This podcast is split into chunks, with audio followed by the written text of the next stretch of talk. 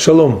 Написано в книге Коэлет, когда наполняются тучи, они проливают дождь.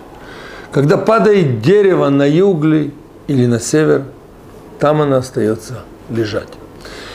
Даже мудрецы сравнивают богатого человека с деревом. Всевышний сажает его в этом мире, наделяет его неким успехом, богатством, но он не должен забывать о тех неимущих, которые окружают этот мир.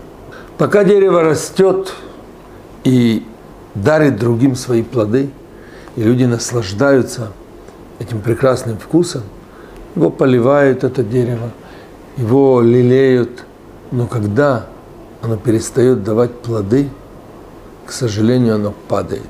Туда ли, сюда ли, оно остается там лежать.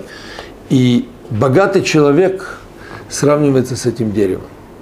Пока он растет, имеет плоды, делится с другими людьми, дает и поддерживает неимущих, его сверху поливают, наполняются тучи. Тучи – это его заслуги. И эти тучи дают дождь. Это дождь – это те финансы, те материальные блага, которые ему посылают. Но когда этот человек прекращает, сверху его перестают поддерживать. Потому что весь смысл этого человека – давать. Через него Всевышний как бы пропускает свою энергию, помогая другим. Почему наши мудрецы, великие мудрецы, в том числе Раби Акива, вставали перед богатыми людьми? Потому что богатые люди – это испытание.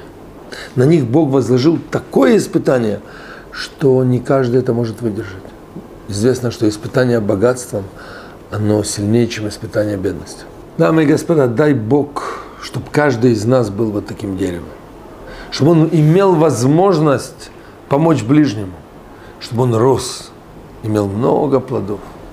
И Всевышний сверху поливал нас своей священной водой, той водой, которая дает жизнь, энергию. Я благодарю всех, кто смотрит наш канал, кто нам помогает, чтобы Всевышний даровал вам успех. Шалом, шалом.